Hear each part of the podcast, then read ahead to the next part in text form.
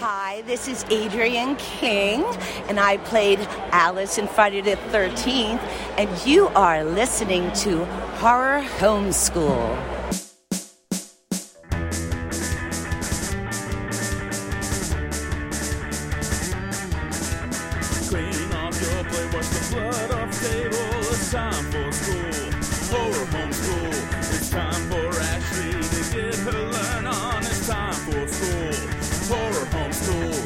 Chris gets murdered,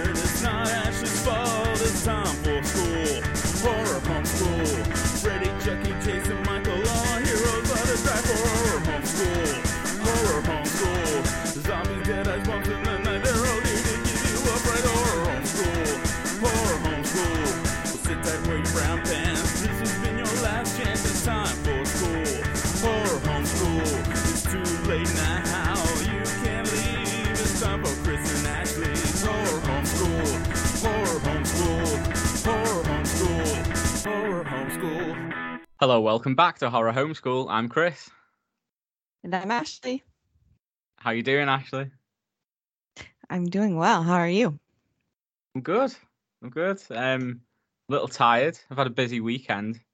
Um, went to go Yeah. see Alkaline Trio and Taking Back Sunday on Friday night. You lucky jerk.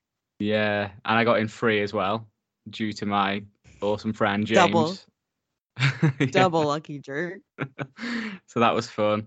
And then I had Aiden staying How over old did everybody night. look?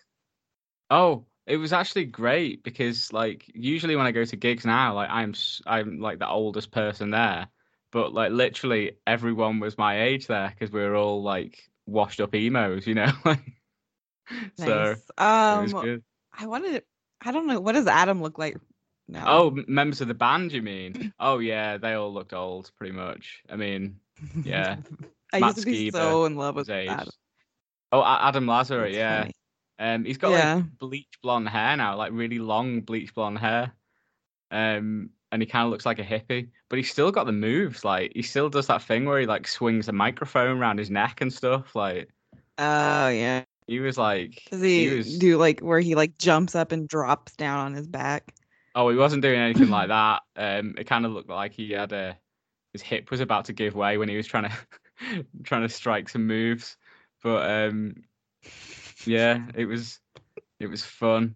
But the thing is, as well, have you ever seen Taking Back Sunday on stage? No, I haven't.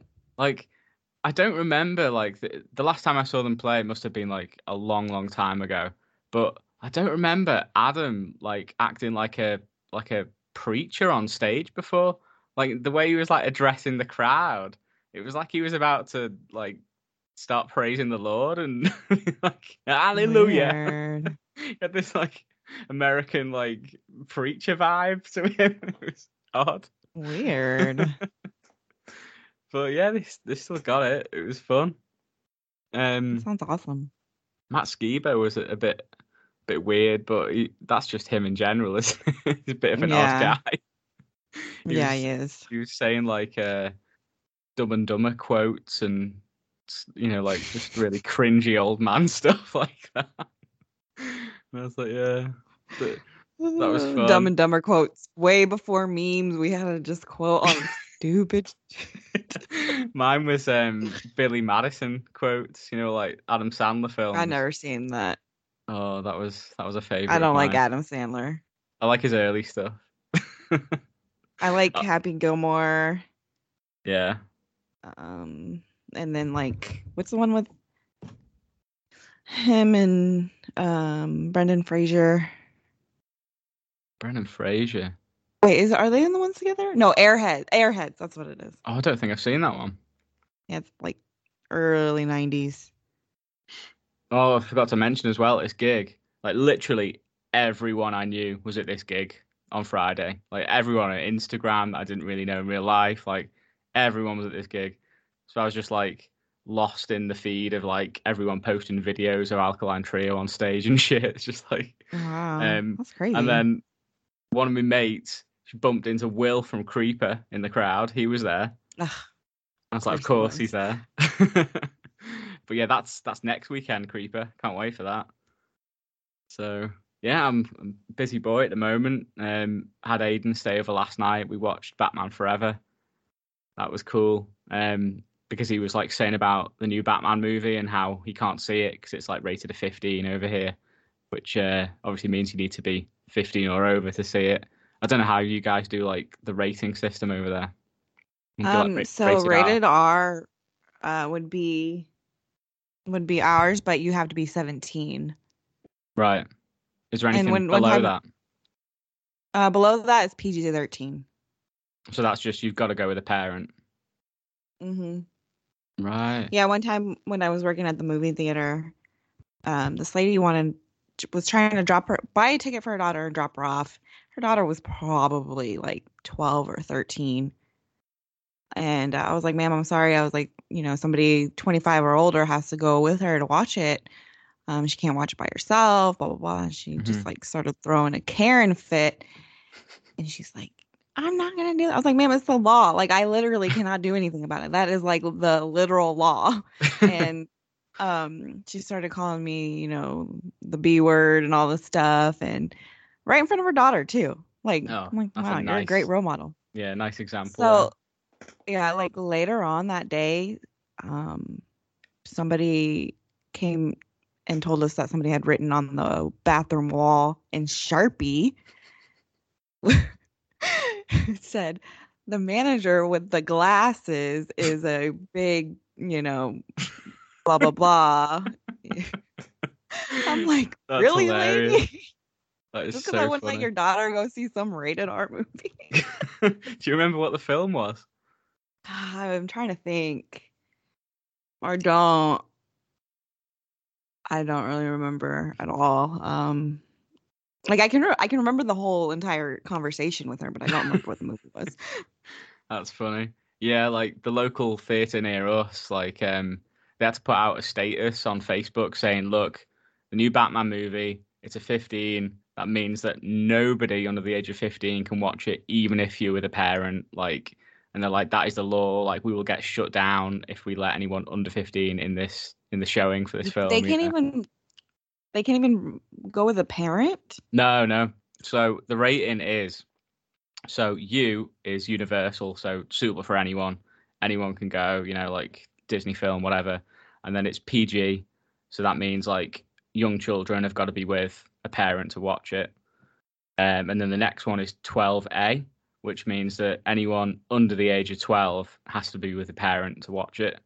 And then it's 15, which means that only people over 15 can watch it. Like no one with an adult or anything like that. It's, it's got to be 15 and over. And then 18, which is you've got to be 18 or over to watch it.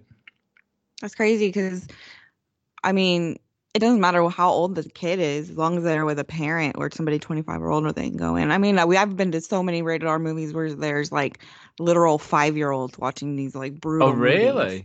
Holy Yeah. shit! So so rated R, you can literally take any age kid in there as long as you got a As lo- parent. Yep. Fuck. It doesn't even have to be a parent. It just has to be a guardian. It has, Oh like, wow. for instance, I could just go grab my niece who's three years old and go and take her to see this Batman movie. Oh wow. No, it's completely different here. It's super strict. Like anything like 50 like 15 and 18 movies, you have to be that age or older to see. Like there's no no way around it at all getting a parent or anything like that. Yeah, that's crazy. Yeah, yeah. So he was so basically he was saying that um, you know, this he couldn't see this new Batman movie and he was like I've not actually ever seen a Batman movie, you know, because they're all they're all for adults, you know, like aside from the early Adam West Batman movie, um he'd never seen like a live action Batman movie. And I was thinking back and I thought well, my first one that I ever saw was Batman Forever with Val Kilmer. And uh, so I thought it's a perfect opportunity to introduce him to that movie. So we watched it and he enjoyed it. So it's good. That's It was a good awesome. I'm glad that he enjoyed it. Yeah, it, I believe his exact words were for a movie made in the mid 90s, it's pretty good. Which made me feel very old. And that sucks. he told me the other day that he tried to watch Empire Strikes Back and he couldn't get through it because it just looked too old. it's like, oh man. was rough. Oh, it's funny the other day when we were watching um we were watching Space Jam and uh the opening scene when it goes up to the bad place or whatever. Um the animation was just rough. I was like, oh man. I was like, we used to think that was like top of the top of the line. Yeah. I haven't seen the second Space Jam yet, actually. Oh, I I've heard- won't watch it. I've heard That's- it's terrible. That's atrocious. Like, why would you do that? Yeah. But yeah, that, that Batman movie, Batman Forever, that was the one that started it all for me. Like that started my obsession with Batman. Like it just blew me away. And I got like all the toys that came out for it. Like, you know, when they bring out toys for stuff for, for films where Mhm. it had nothing to do with what was in the movie. Like Batman had like a completely different costume and like all these accessories that weren't in the film. He had he had like a Mhm. ye- like a yellow costume or something, and I fucking loved that figure. I just played with it all the time. But um, those were the days. But yeah, um, I heard you had a pretty pretty cool night last night watching this movie we're about to talk about.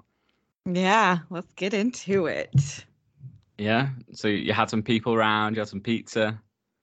Yeah, like um the other day I just was like, hey, told one of my friends if he wanted to ever come over and just watch TV or whatever he can. Um so him and and then our other friend was just randomly in town and she was like, Hey, you know, can I come over? Whatever. So they all came over and before they came over, we were like, Hey, just to let you know that we're gonna watch this movie. I was, I was like, I, I have to do this for my podcast. Yeah, I'm like, sorry about that. Like this, you had No, to it's watch okay. this movie when you're with your friends.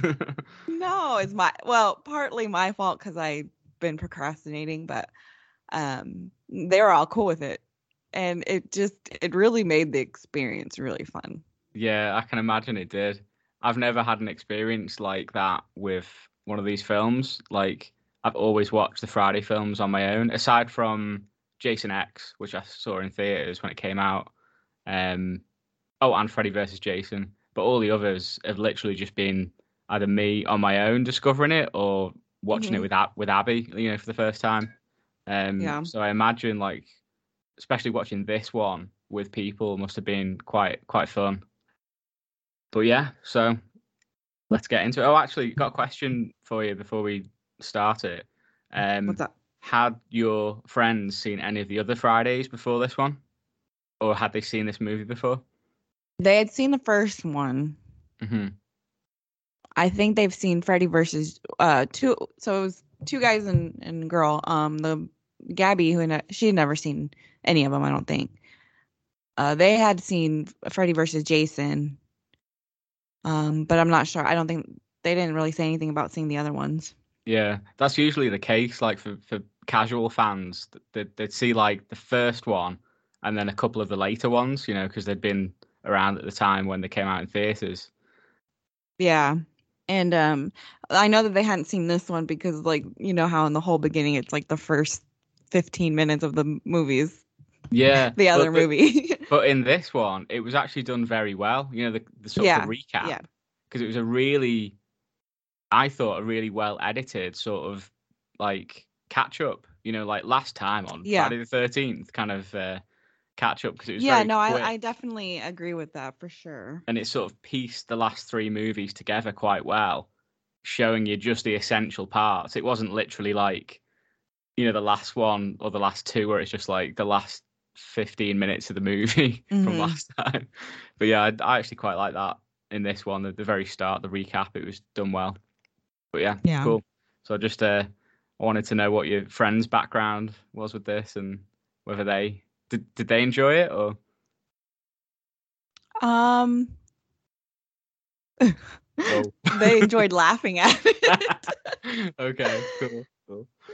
All right, so let's get into it then. So, in, in case you hadn't read the title of the episode, because I don't think we've actually said the name of the movie we're doing, Oh shoot, yeah. Friday the 13th, Part 4, the final chapter.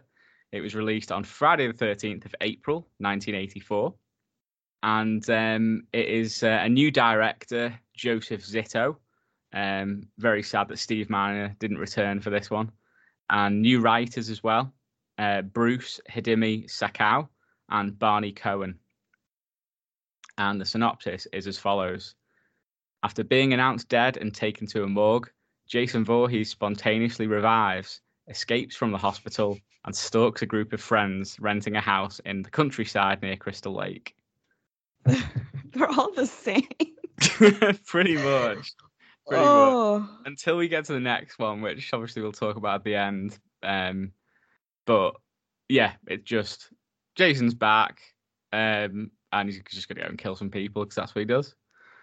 Um, but it's got to be near Crystal Lake, obviously. He's got to go back there. obviously. Um, so yeah, so I've got some trivia. So on a budget of one million eight hundred thousand dollars, the film made thirty-two million six hundred thousand dollars at box office.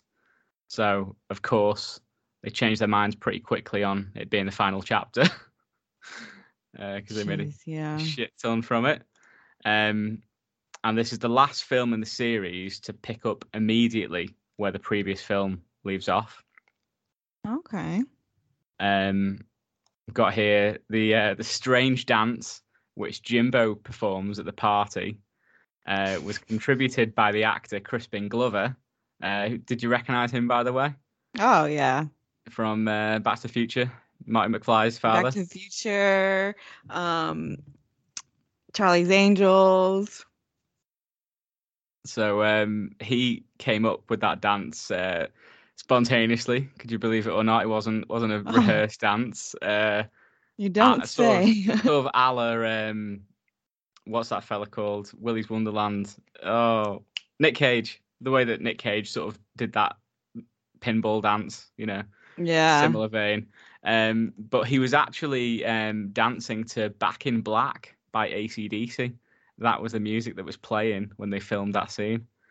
Um, oh jeez. and it was actually how he actually danced in clubs at the time. He had a very eccentric way that he danced.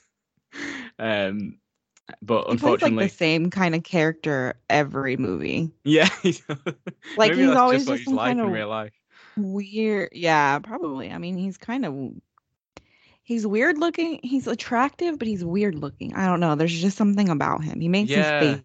I totally agree. Like, I like his face, and I quite like to watch him on screen. Do you know what I mean? He's an interesting fella.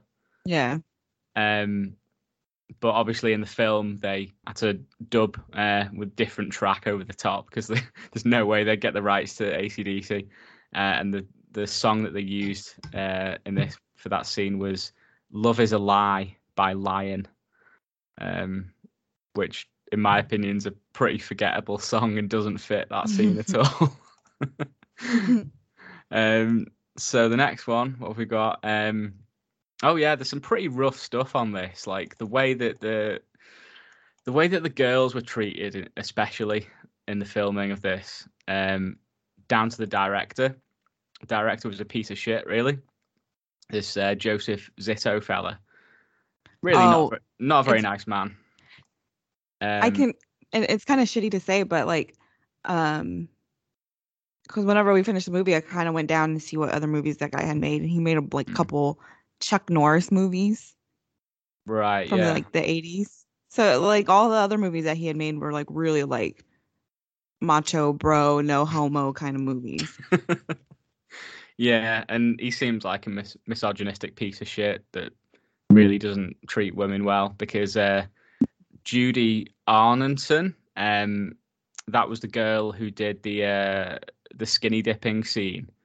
Uh, you know, the one that got stabbed up in the uh, the raft. hmm So she had to spend hours stark naked in front of a full crew for that that scene because the director refused to have a closed set with a small crew since it would take longer to film the scene.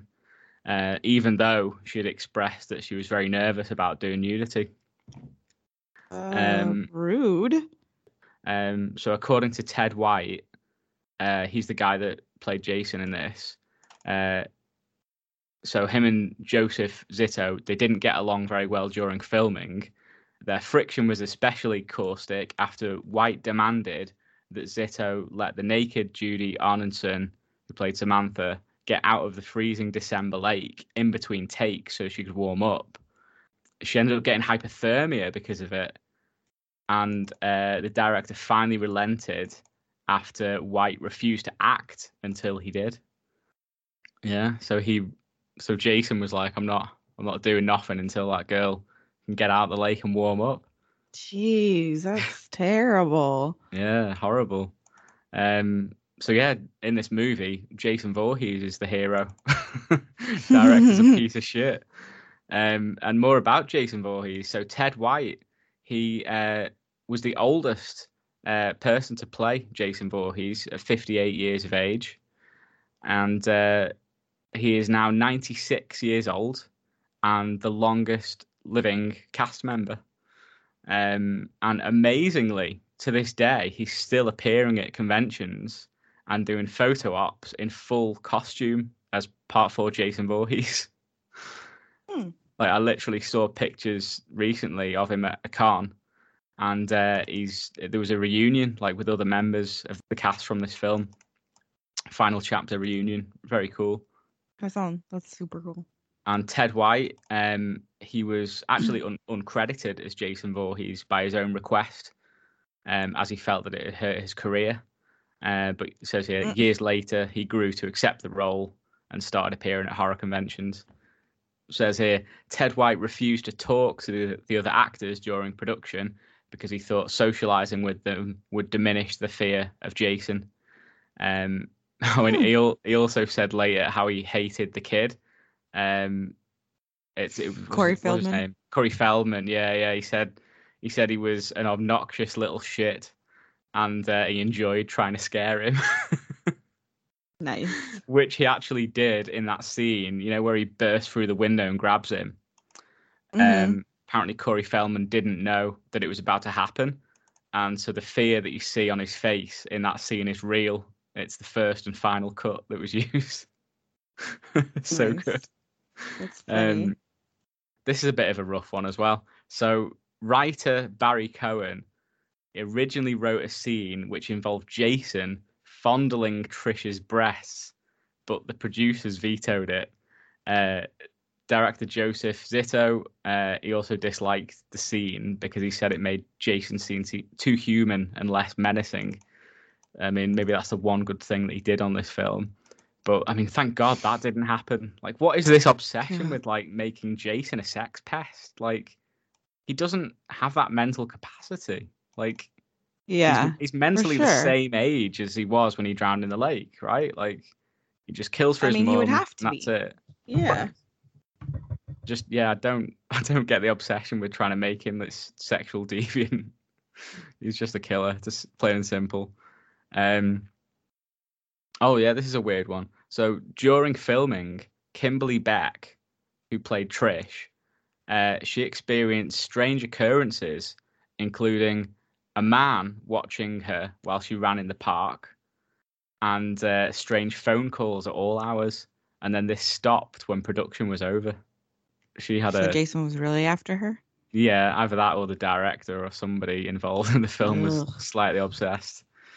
Um, it's been suggested that the only reason Tom Savini returned to work as makeup artist for this film was so that he could accurately age and properly kill the character he created from the first film. Um, and there's continuity errors with the makeup, obviously. Uh, you know, his Mhm. face looks different from the last one. Um, Mhm. and also, if you look closely, you'll notice that his fingernails are really long and black and gross in this one, weren't in the last one. So in Turkey, this film wasn't released until 1985, and it premiered with the next sequel, Friday the 13th: A New Beginning, and people could watch them both back to back in theaters, and even the posters for both movies were displayed next to each other. Oh, that's cool. That's pretty pretty cool double feature there. Um, Erich Anderson, who played Rob, and Kimberly Beck, who played Trish, uh, took 12 year old Corey Feldman trick or treating the first day of filming since it happened to be Halloween. Aw. That's nice. Um, rather than masks, Tommy was originally going to have been an inventor. One of the projects was a device made from a microwave oven, which would have been what was used to kill Jason. Um, so some of this idea was seen um, when he helps repair the car You know, when the car breaks down. Yeah. Um, so the film picks up immediately after the last one, making it the second Friday film not to actually take place on Friday the 13th at all. So the beginning uh, with the coroners that takes place during the night of Sunday the 15th, and then the rest of the film takes place on Monday the 16th, and then Tuesday the 17th being the climactic night. Mm. Um, Kimberly Beck, who played Trish, stated in the Crystal Lake Memories book that she doesn't like horror movies at all. Um, she also said that um, she feels that this film wasn't even a B movie, but rather a C movie. Oh no. so not a fan. Uh, a C distinct- movie. C movie. Distinguished film critic Roger Ebert called this film an immoral and reprehensible piece of trash. Oh man. Um, in true Friday the Thirteenth fashion. Sorry, go on. I was gonna say the director. That's basically what he wanted. So yeah, I mean, that's probably a good way to describe the director as, as well. Uh, Mhm. An immoral and reprehensible piece of trash. Mhm. Uh, so, in true Friday the Thirteenth fashion, there are errors uh, on the poster. Could you pick them out? Do you think? oh. Hmm. Um. The knife in the eye. He does actually get stabbed through his left eye, um, but it's uh, it's done with a machete and not a knife. So I guess that's Yeah, that's what I thought. I was like, Yeah. uh, the- There's another mistake on it too. Actually, there's two more mistakes on it. It's not even big enough to have two mis- two more mistakes on it. so it's in reverse. So basically, the cut on the mask is on the wrong side. Oh, he okay. gets chopped in the left hand side of the mask, Yeah, and it's shown on the yeah. other side. And also, there's no chevrons on the mask. You know, the little red marks. Yeah. So yeah, it's again a typical Friday Thirteenth poster. Um, so Barbara Howard, uh, she played Sarah. She refused to go nude. So the producers hired Robin Wood as a double uh, to play the the sex scene. Um, there's another situation like this coming up in Freddy versus Jason. Uh, you know, Katharine Isabelle. don't know if you've ever seen Ginger Snaps. Mm-hmm. Yes. Uh, she refused to go naked in that one for the shower scene. So they got a body double there too. Someone called Tammy Morris played her in that scene. And finally, speaking of nudity, uh, we have some entries from this movie in our top 10 hottest Friday 13th of girls course we list. do. So c- can you guess who and where they'd place? There's just so much. Just so many. So obviously the, the twins, Obviously, yes. um, they're taking joint place at the number two spot. Mm. very high. I mean, they're fine, I guess. I know Ryan Horn's a fan of them. Or is it Field Mouse? I think Field Mouse said he liked the twins. Yeah. I didn't Um, even realize they were twins until like.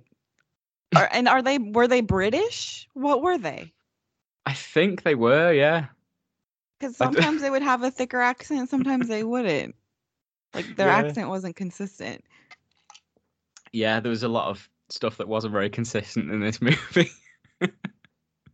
um yeah, so the, the twins at number two.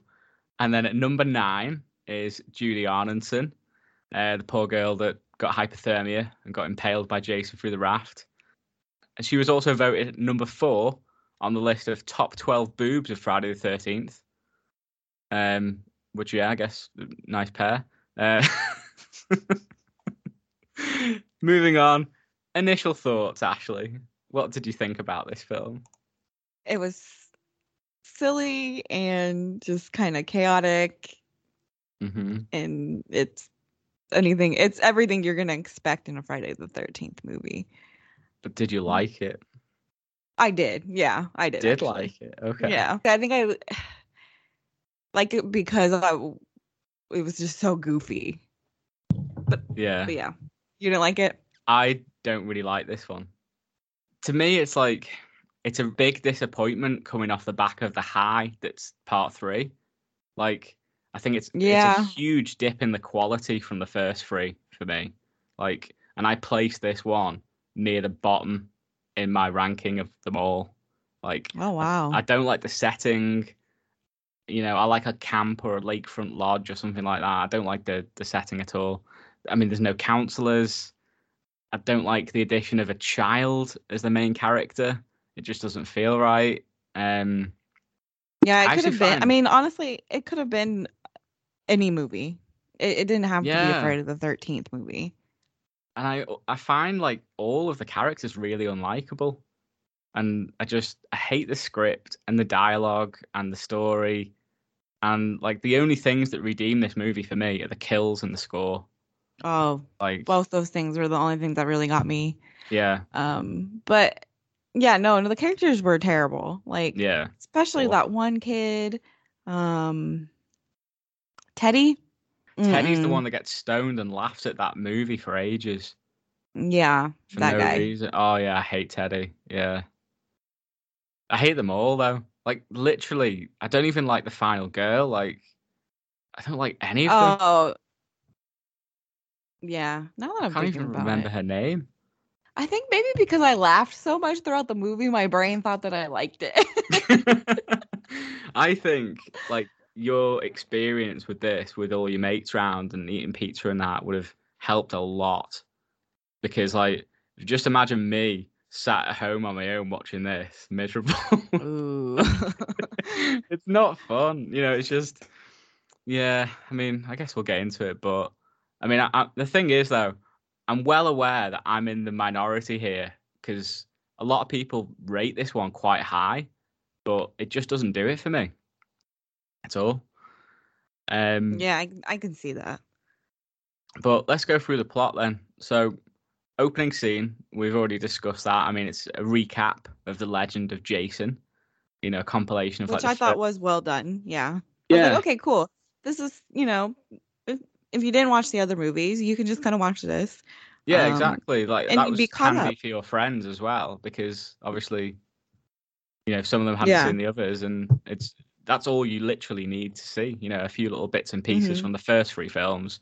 This is the legend of Jason, setting it up, showing all the cool bits from the others, and it's you know it's actually a really cool edit. Like it's a great concise catch up. You know, done effectively in a couple of minutes rather than playing the entire third act of the third, the, the you know the previous film. Um, I guess they couldn't do that with the last one, considering part three isn't really connected at all to the story in the other two. Um, but then the opening credits play, and uh, we get Jason's hockey mask exploding. Um, obviously, that that score is great by Harry Manfredini. You can't fault that in these movies. It's always good. Yeah, the score was really good.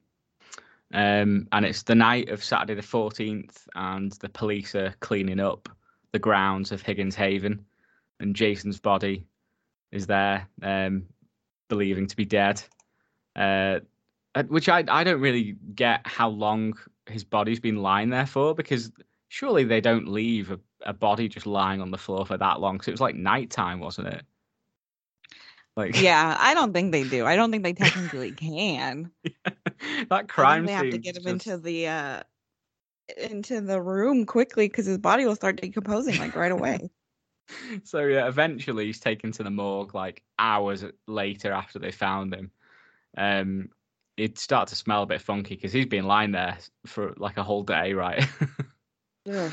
um, so yeah, he's taken to the morgue, and then we get that really disgusting coroner guy who is just awful, an awful human being. Yeah, that whole scene was just yuck. and um yeah because he said something like about one of the dead bodies like oh she's a real cute girl and and one of them goes you mean was and he goes well still is and it's just like oh that's so disgusting yeah um and then he's like harassing the nurse um and she says something like when he's like trying to get it on with her she's like oh no that was it he goes oh, why do you have a headache? And she's like, for you, I always have a headache. And I was like, good on you, girl, like brushing him off. But then she she still gets with him, like, Yes. and then they get interrupted. Jason's hand like falls off the edge of the gurney. I would never in in the history of ever be in a room with a bunch of dead bodies. Nope. Nope, nope, no, no way. no. And like- they're just casually just getting it on in a bunch of like in a room with a bunch of corpses. I feel like the, um first of all, that's like super unhygienic. Like that's just gross. Yeah. I mean, this guy's talking about fucking a corpse here. What's the word? Yeah, so he don't- necrophilia. So he doesn't. yeah, he don't care. And this girl is just yeah, she doesn't have a um good morals clearly. Um so then what happens next? So so that oh yeah, so then so Jason he just spontaneously revives. Um he just springs back to life and he murders Axel, which is this disgusting coroner's name. Uh he uses a hacksaw, uh, which is a great kill actually.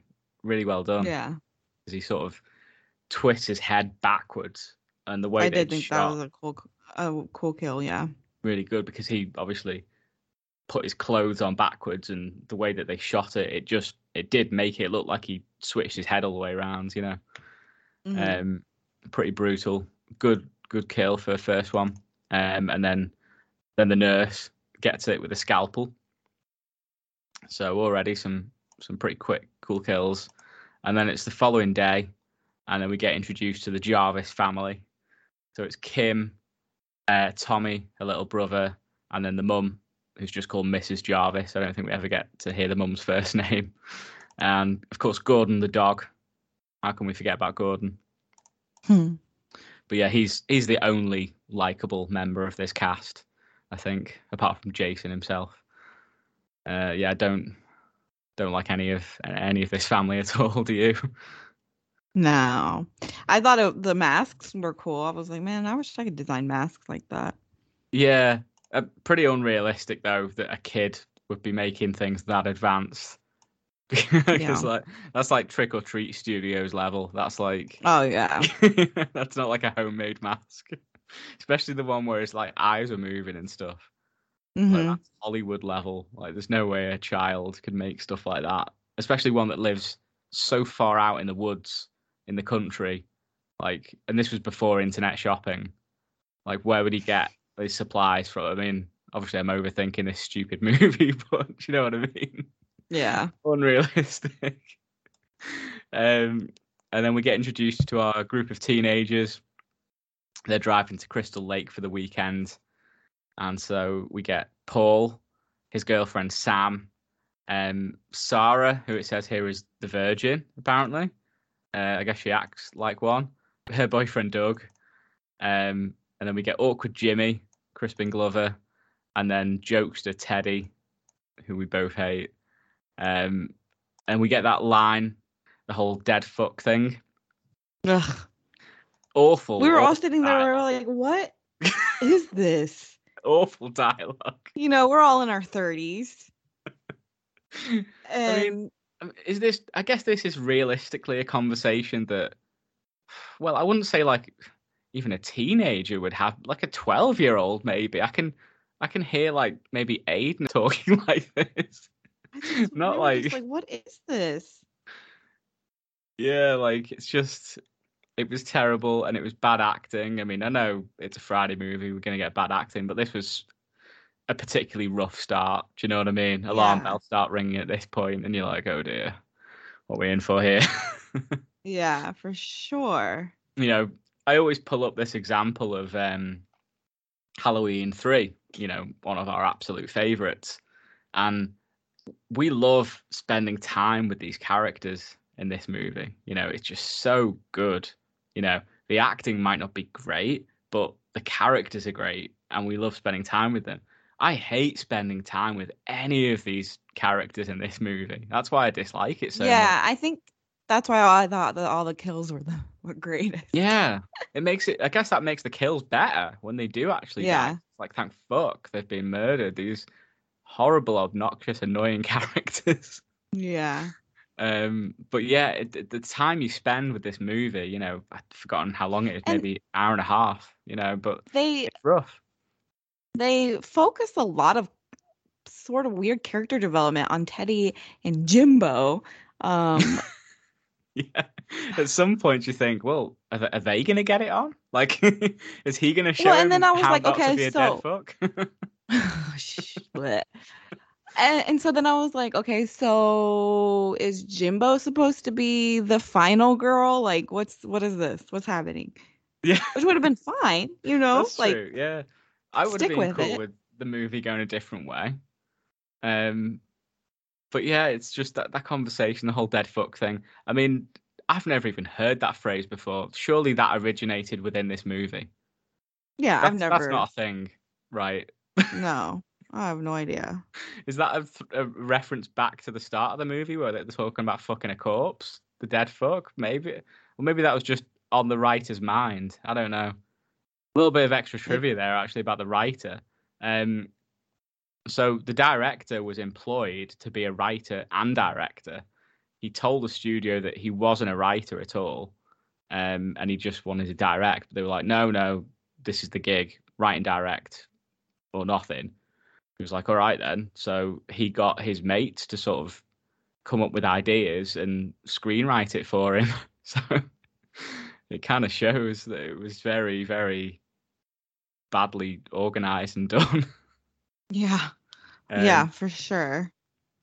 So yeah, the so he's complaining. Jimbo's complaining that he split up with his girlfriend or something, and and Teddy's saying that it's because he's a shit lay and a dead fuck, which I guess means that you're meant to just lie there and not move when you're having sex. I don't know. I don't know what the point of it was. Um, but on the way, they come across uh, Pamela Voorhees' tombstone, and uh, we see a hitchhiker who's eating a banana and killed by Jason.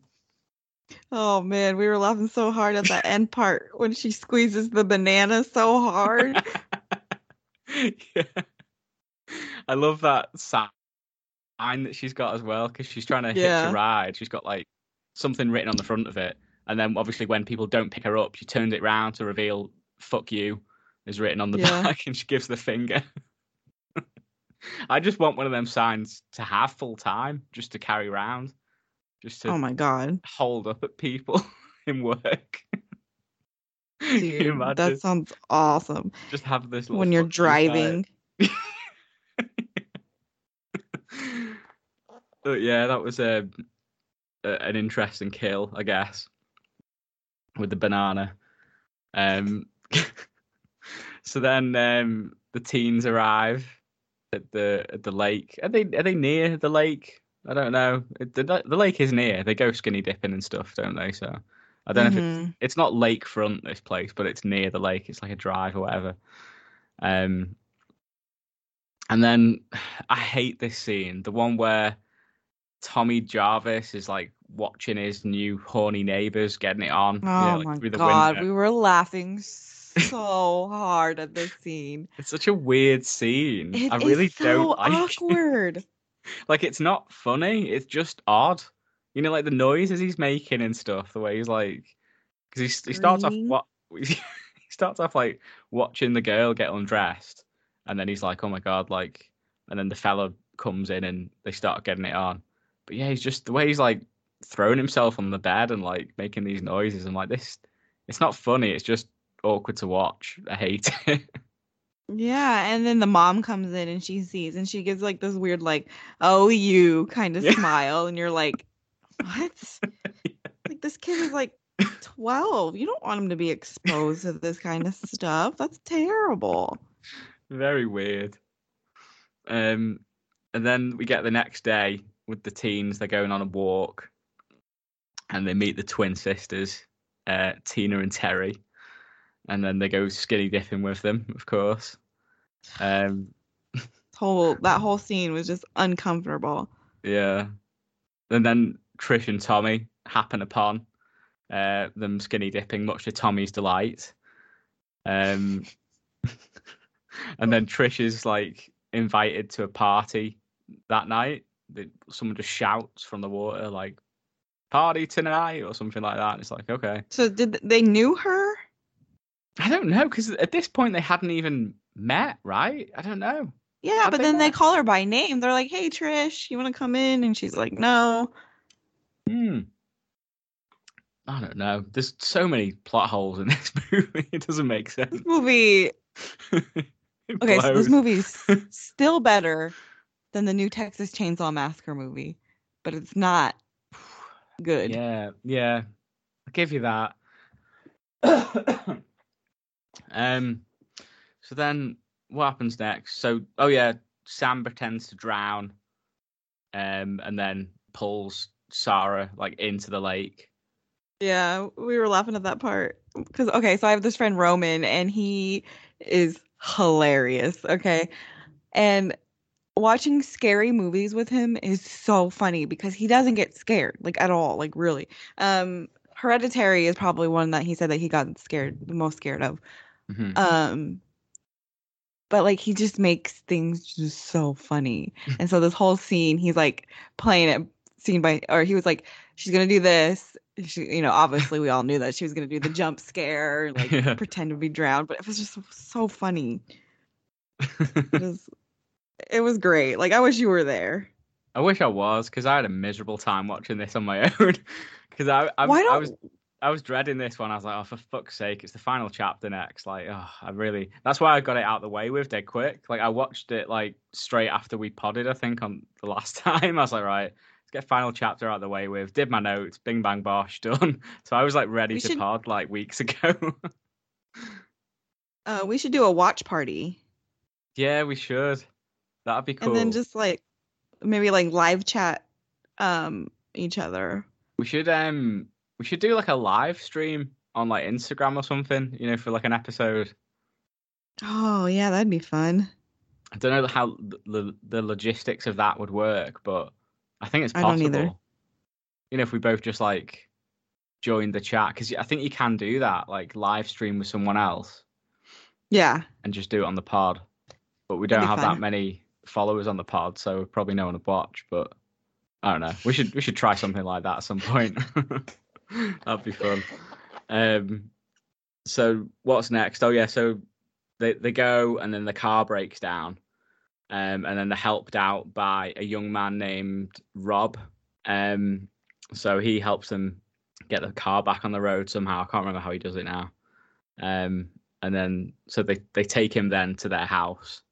I know. Tommy's like really enthusiastic to bring him in up to his bedroom, which made Right me laugh away. because it's just like me. Like when I get a visitor at my house, I'm like, come upstairs and, s- and see my horror cave. Like, show That's them my 'cause I was like, Kevin, I was like, Kevin, that seems like that would have been you as a kid. And he got yeah.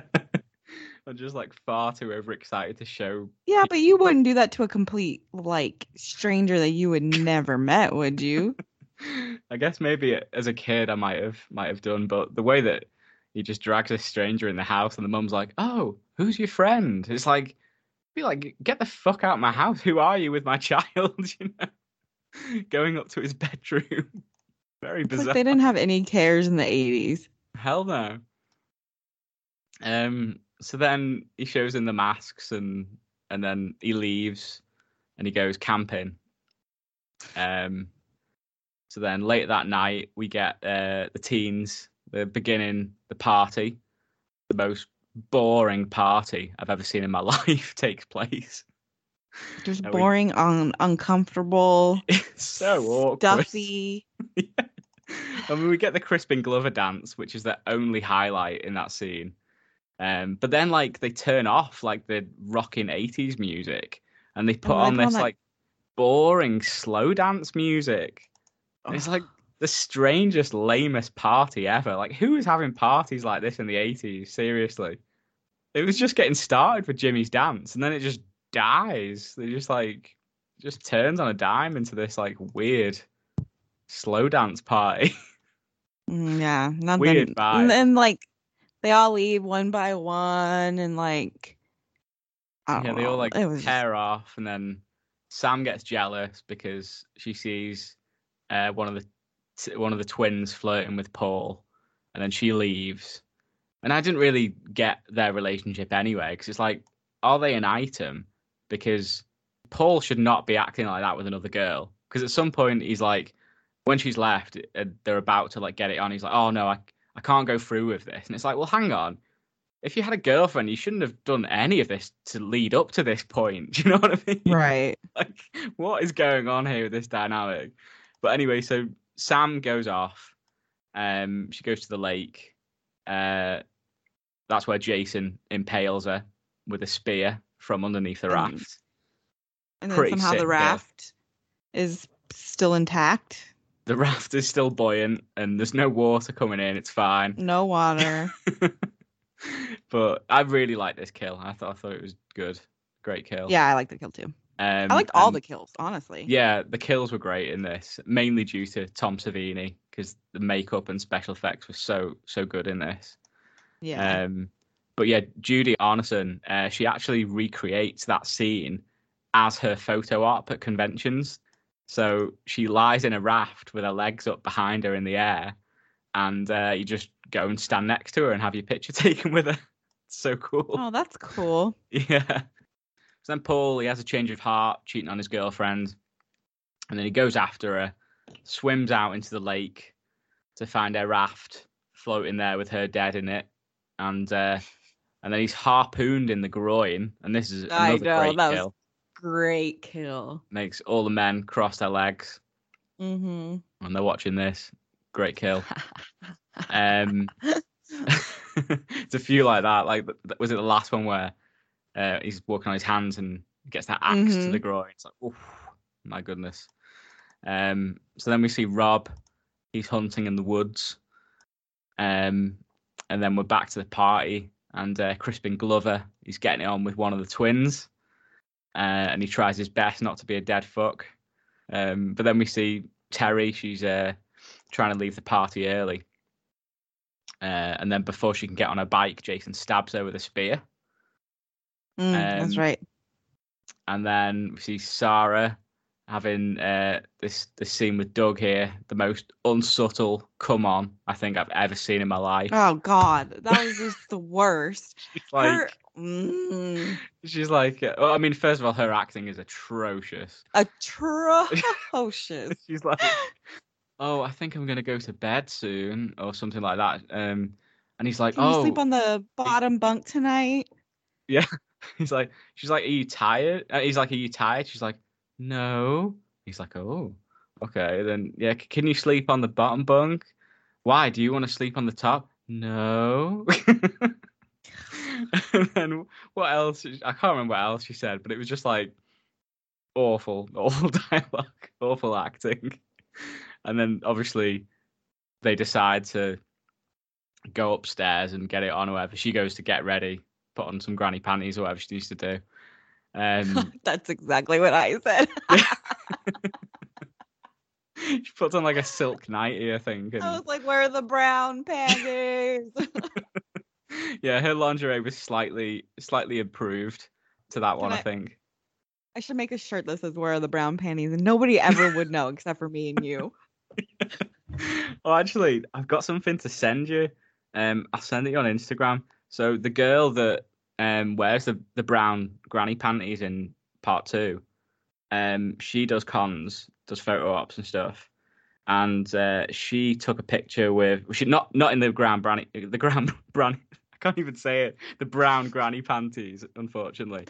Um, but this is a shot that she took with a cosplayer at a con recently. I've just sent it on Instagram.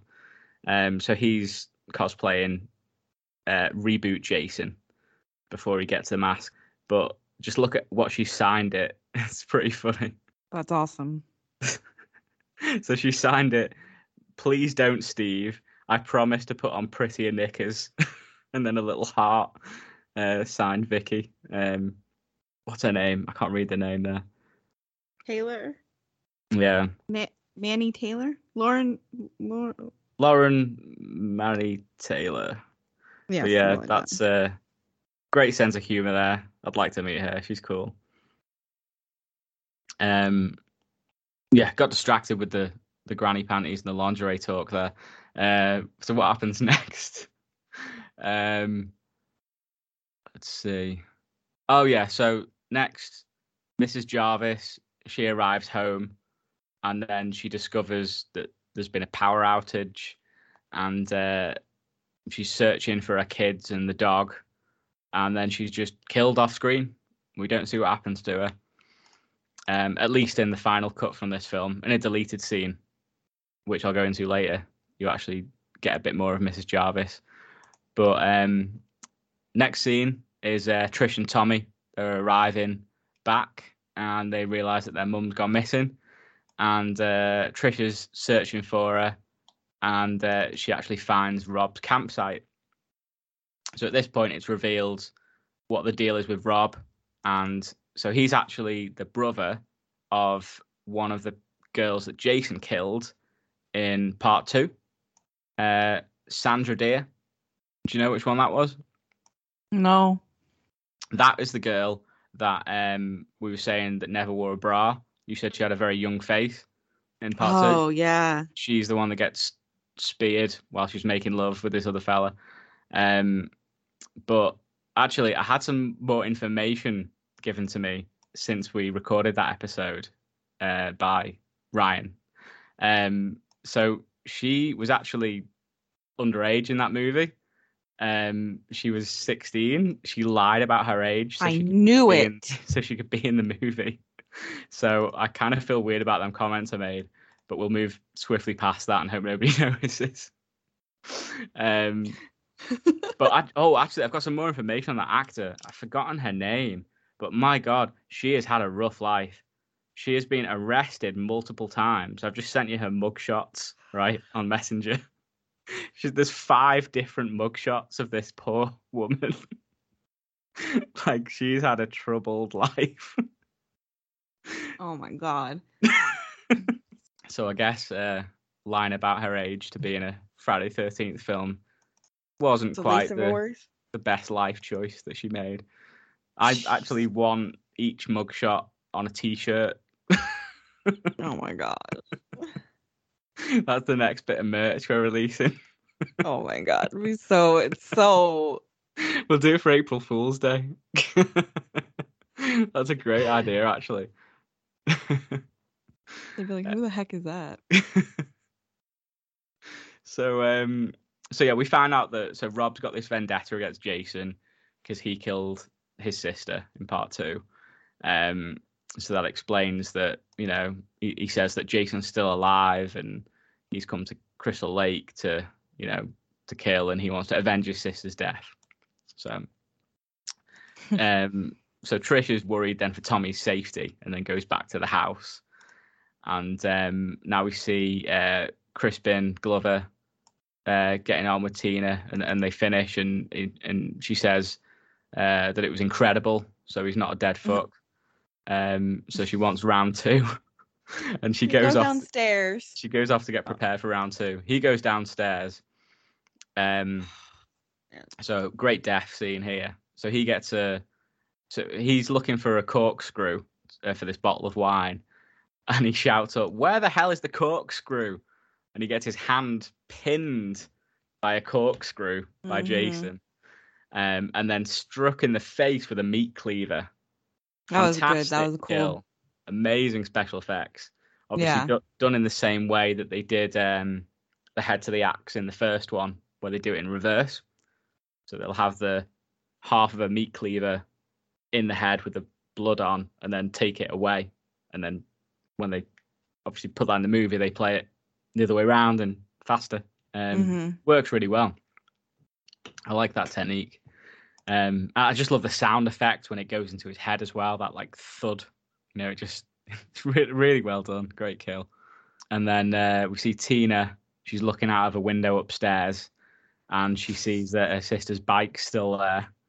And she then, looks out the window like three or four times. and then Jason bursts through the window and throws her to her death. oh, that was so great. She crashes on the car.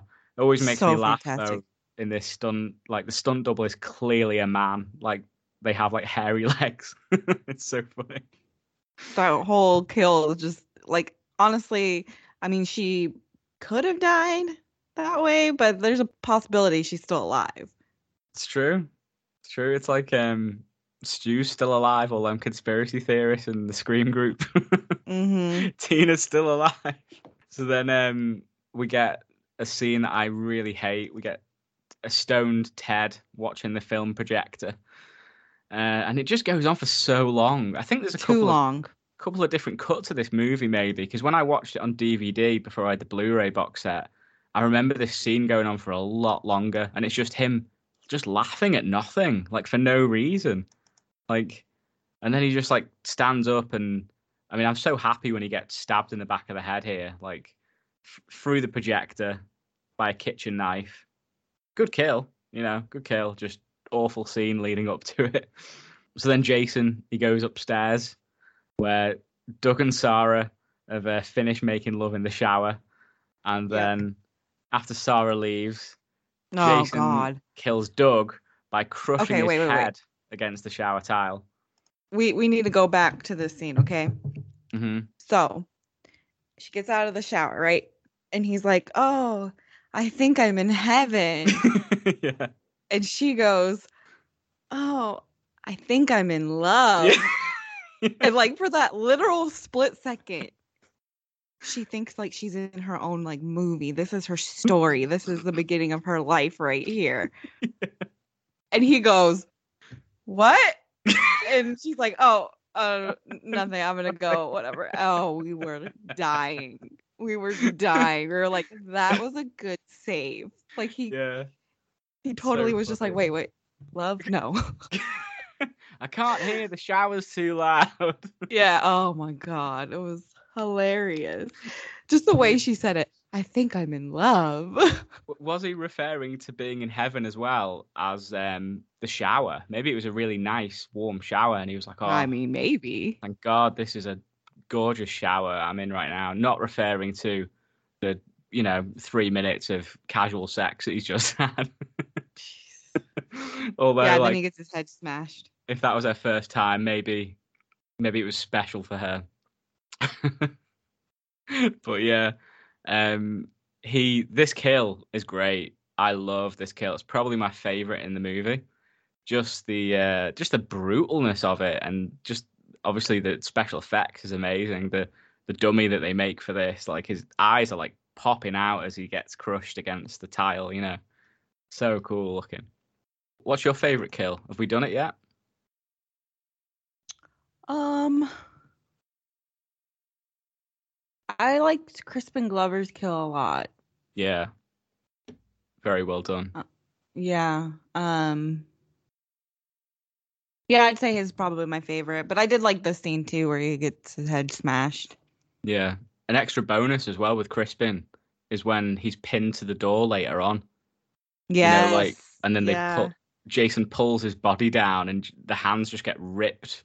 The nail just rips through the hands like paper or something. It's just, oof.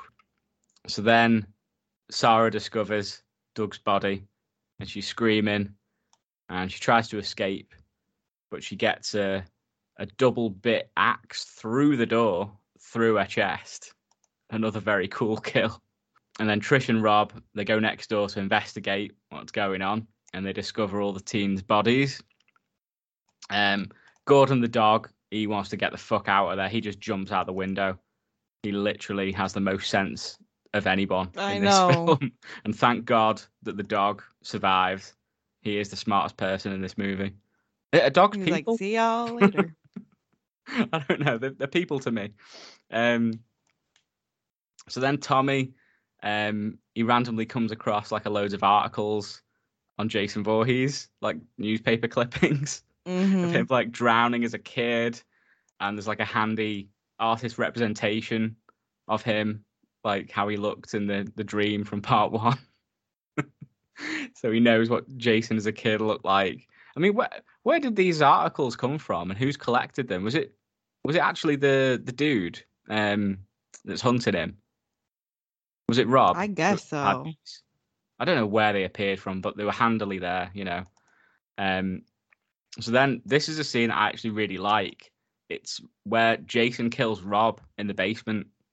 And just chopping him to bits. Yeah, and just the way that like Rob is like screaming. He's he's just screaming like run, run, and then he says, hmm "Oh God, he's killing me," and like it's kind of funny. But then I'm Mhm. thinking, if I was in that situation, I'd probably say the same thing. You know, you'd kind of be in disbelief that that you're getting killed. Do you know what I mean? you'd actually say it. At least I would, anyway. I'd state the obvious. if someone was watching me get hacked to bits, I'd be like, holy shit, they need to know this is serious. I'm getting killed right now. He's not fucking around. He's not playing. It just, I don't know, man. It sounds silly, but it just gives me chills when he just shouts out, oh God, he's killing me. And I was just like, oh, that's fucking, that's hardcore, that. I just love the, uh, you know, the desperation of it and just the pure horror of it. Love it. Um, and it's just like dark and it's just scary, man. I like this scene. So then Trish, she runs home and and leaves Rob getting hacked to bits in the in the basement, and she takes Rob's machete with her. And then um, her and Tommy they they barricade the house. Uh, but then Jason breaks in through the window, and uh, then what happens there? Oh yeah, she, so she he chases them into Tommy's room, but then Jason breaks through the door there, and then Trish throws a TV on his head. But then That Jason cool. springs back to life, and uh, then Trish jumps out of the upstairs window and is somehow alive still. Uh, funny. Because she can jump out and be alive, but the other girl gets thrown out and can't Yeah. be alive. Another funny stunt because when she lands, it's very bouncy looking. Yeah, that's what I it said. kind of yeah. looks like a trampoline. um. So then at this point, Tommy he's in the bathroom cutting off This- all his hair. oh my god, that scene was just. Um. So she goes back First of all, I was like, "What is he doing? Yeah. Did you not get a mental breakdown?" Doing a Britney. That's what Kevin said. so yeah, she goes back in the house and she's like devastated to learn that Tommy didn't run out of the house and he's still in there. Um, and then she senses that Jason's behind her and she tries to fight him off with the machete, cuts his hand right down the middle of his fingers. But of course, Right. Jason overpowers her and um, having a tussle. So Tommy, he's he's disguised himself to look like Jason as a child. And see, And I couldn't, I couldn't connect the two. I was like, "What is this kid doing?" Did you understand what was happening, or I didn't until they had to explain it to me, and because I was just like, "What is happening?" It was really weird. he's like um he put like makeup around his eyes as well, you know, to make them look Mhm. like dark eyes, like he, but he just looked like Uncle Fester from the Addams Family. Or Yes. something. like, and he was like, he's like Jason, remember, you know, he's like trying to distract Jason, telling him to look at him and remember that he looked like this once, I guess, or something like that. so he distracts him long enough anyway for Trish to hit him with a machete. But she's a shit shot and just whacks his mask off, basically. Uh, but then we get a great shot of Jason unmasked, his new and improved deformed face, done by Tom Savini. I know. I was like, "That looks different," but whatever. Okay. I like it. I mean, I like part three, Jason too, but it's you know it's great. Tom Savini looks good, um, and she's like horrified at how he looks, obviously. And then Tommy just takes that machete and just strikes him in the side of the skull with it, causing Jason to collapse on the floor. And then he collapses on the machete, which then pushes the machete into his skull and splits his head open.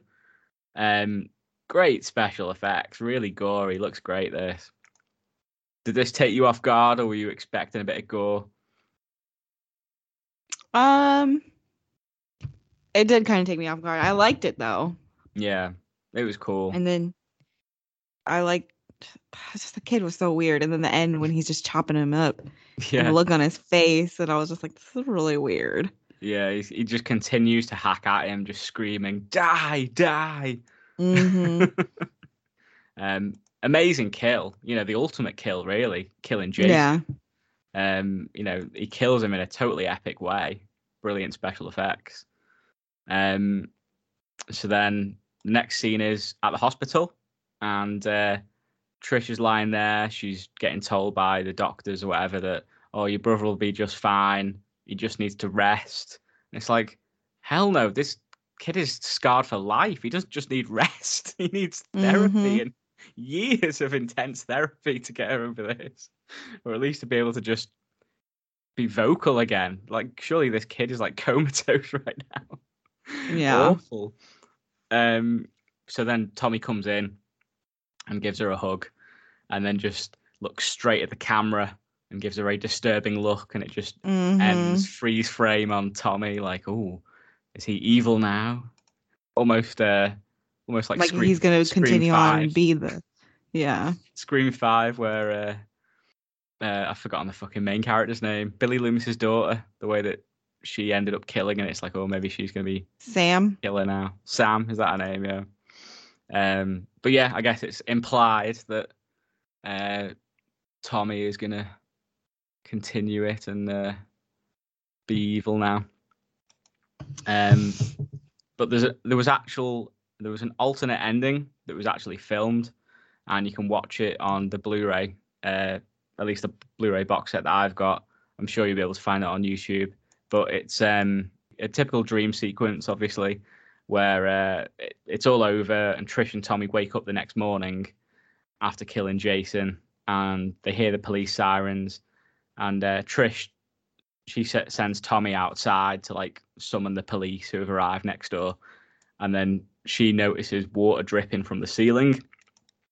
She goes upstairs to investigate in the bathroom, and she finds her mum's body in the bathtub full of bloody water, and then Oh, nice. she lifts her mother up out of the tub, and then her mum's eyes open, and then they're all solid white. That's pretty scary. And then Jason suddenly appears from behind the bathroom door and prepares to attack Trish. And then she suddenly wakes up in hospital, and uh, yeah, very reminiscent, sort of you know those fake endings we've got in the 1st hmm first movies, uh, which I guess would have been a better ending, really. Um, Yeah. But they went for an open ended one with the whole Tommy thing, I guess. Um, so, I mean, what did you think of the ending? Were you expecting that ending or? Uh, no, Jason not really. But I mean, it was okay. The kid was annoying, and I. I mean, the overall the movie was okay. Like like I said earlier, it could have been not a Friday the Thirteenth movie. Yeah.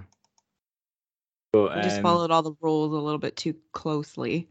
I mean, I guess I liked all the kill scenes. The kill scenes Yeah. were cool.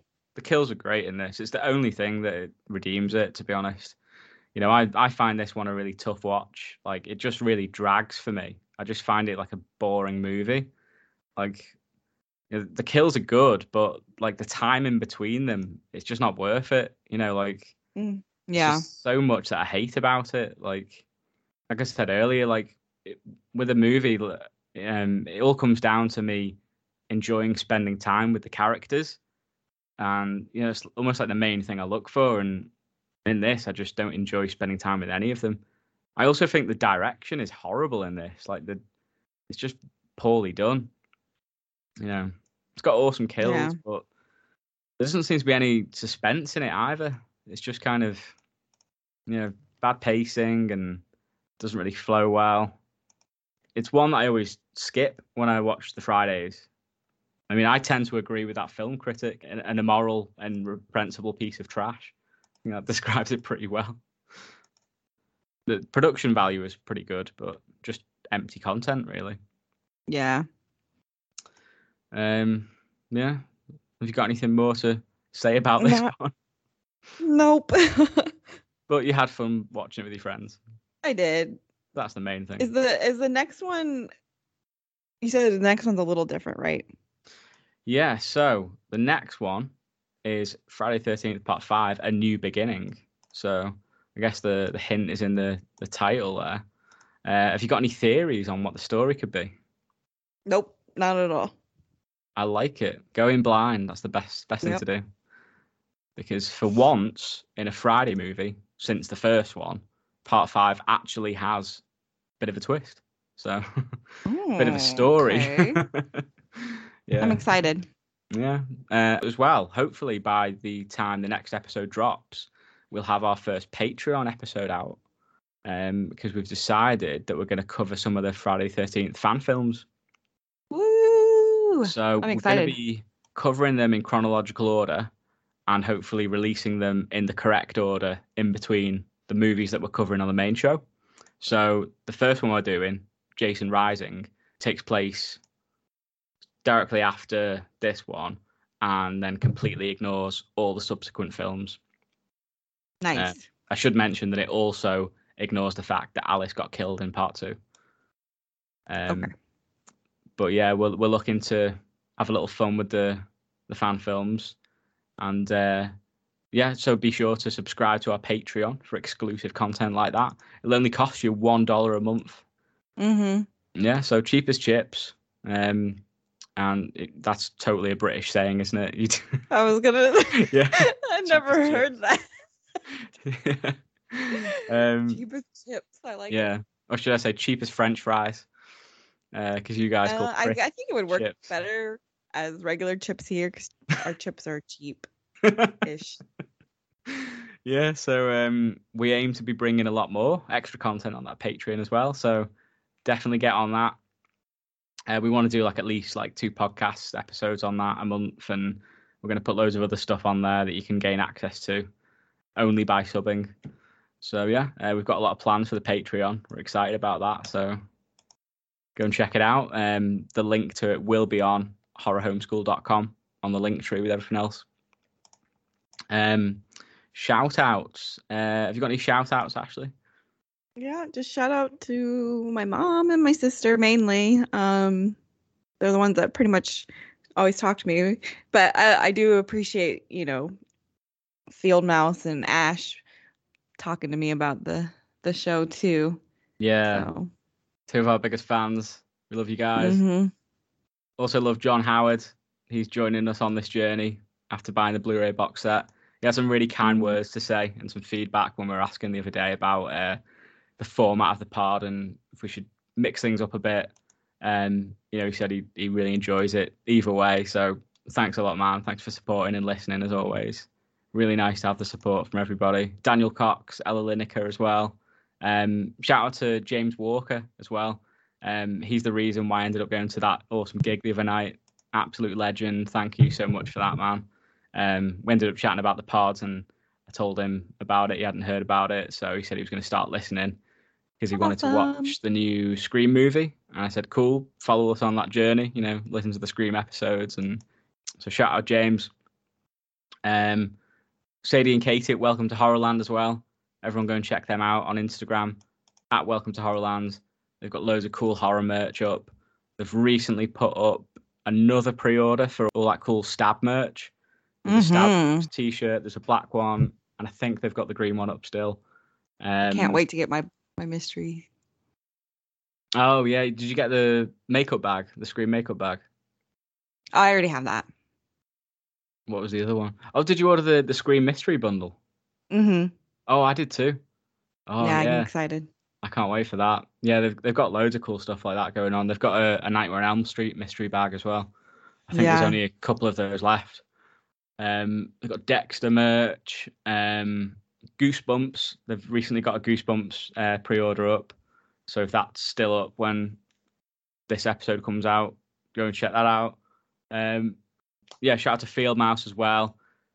He did the theme tune to this podcast, which I absolutely love. I just I love listening to it every time I edit the podcast. It's awesome. Go and check out his music, offbrandmusic.com for his solo stuff, and go to all of her allofhertwitch.net for his band.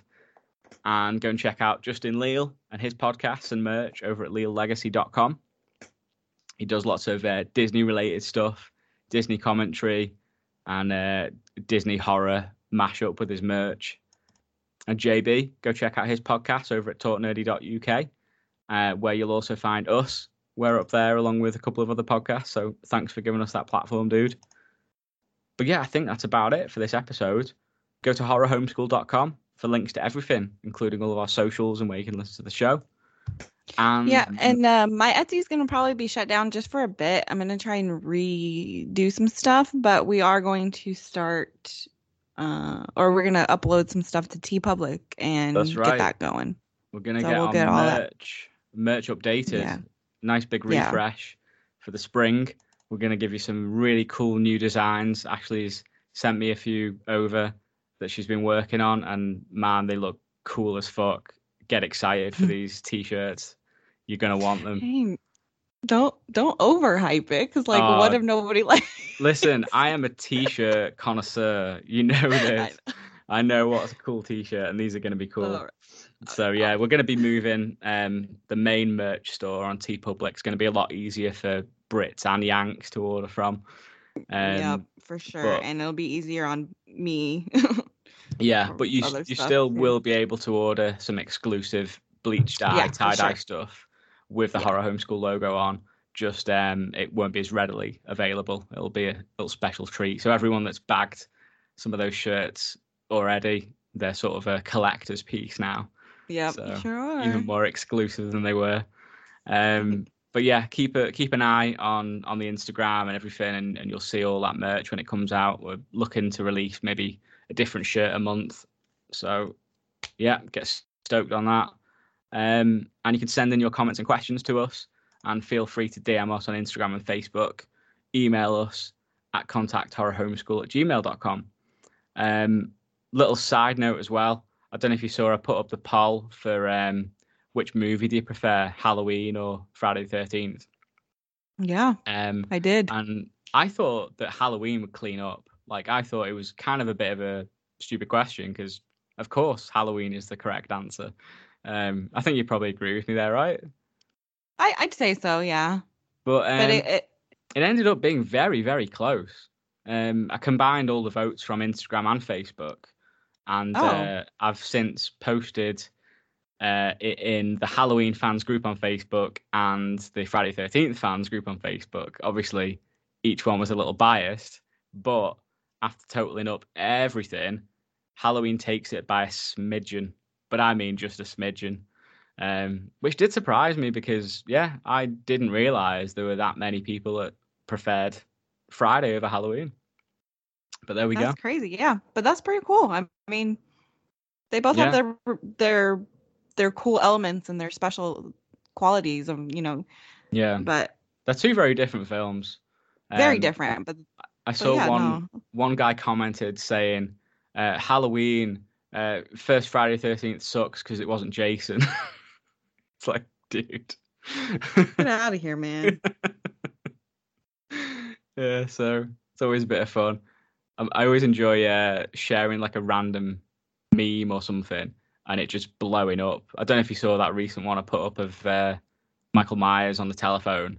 How many days till Halloween? You know, courtesy call. Um, but that Oh, that's yeah, yeah, yeah. fucking that's blown up. Like I don't know if you look on the uh, the Facebook page, but it's got like a reach of like 15k right now. It's mad. Look at you, meme king.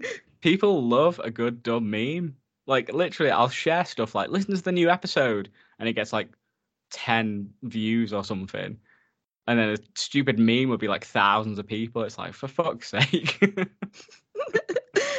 but we'll be getting loads of more likes on the Facebook page, so that's that's why I do it. You know, to help us grow. So it's all good maybe a few we'll have a few extra listeners that have stumbled across the pod and that like what we're doing so yeah feel free to socialize with us we're we're chatty people we love talking back to our listeners so reach out to us and we'll give you a shout out next episode um personal social media stuff you can follow me on instagram at chris j wakefield And me underscore Baberham Lincoln underscore. we will be back soon with another episode and remember don't be such a dead fuck I knew you were gonna use that. when he said it, I was like, "That's gonna be the quote."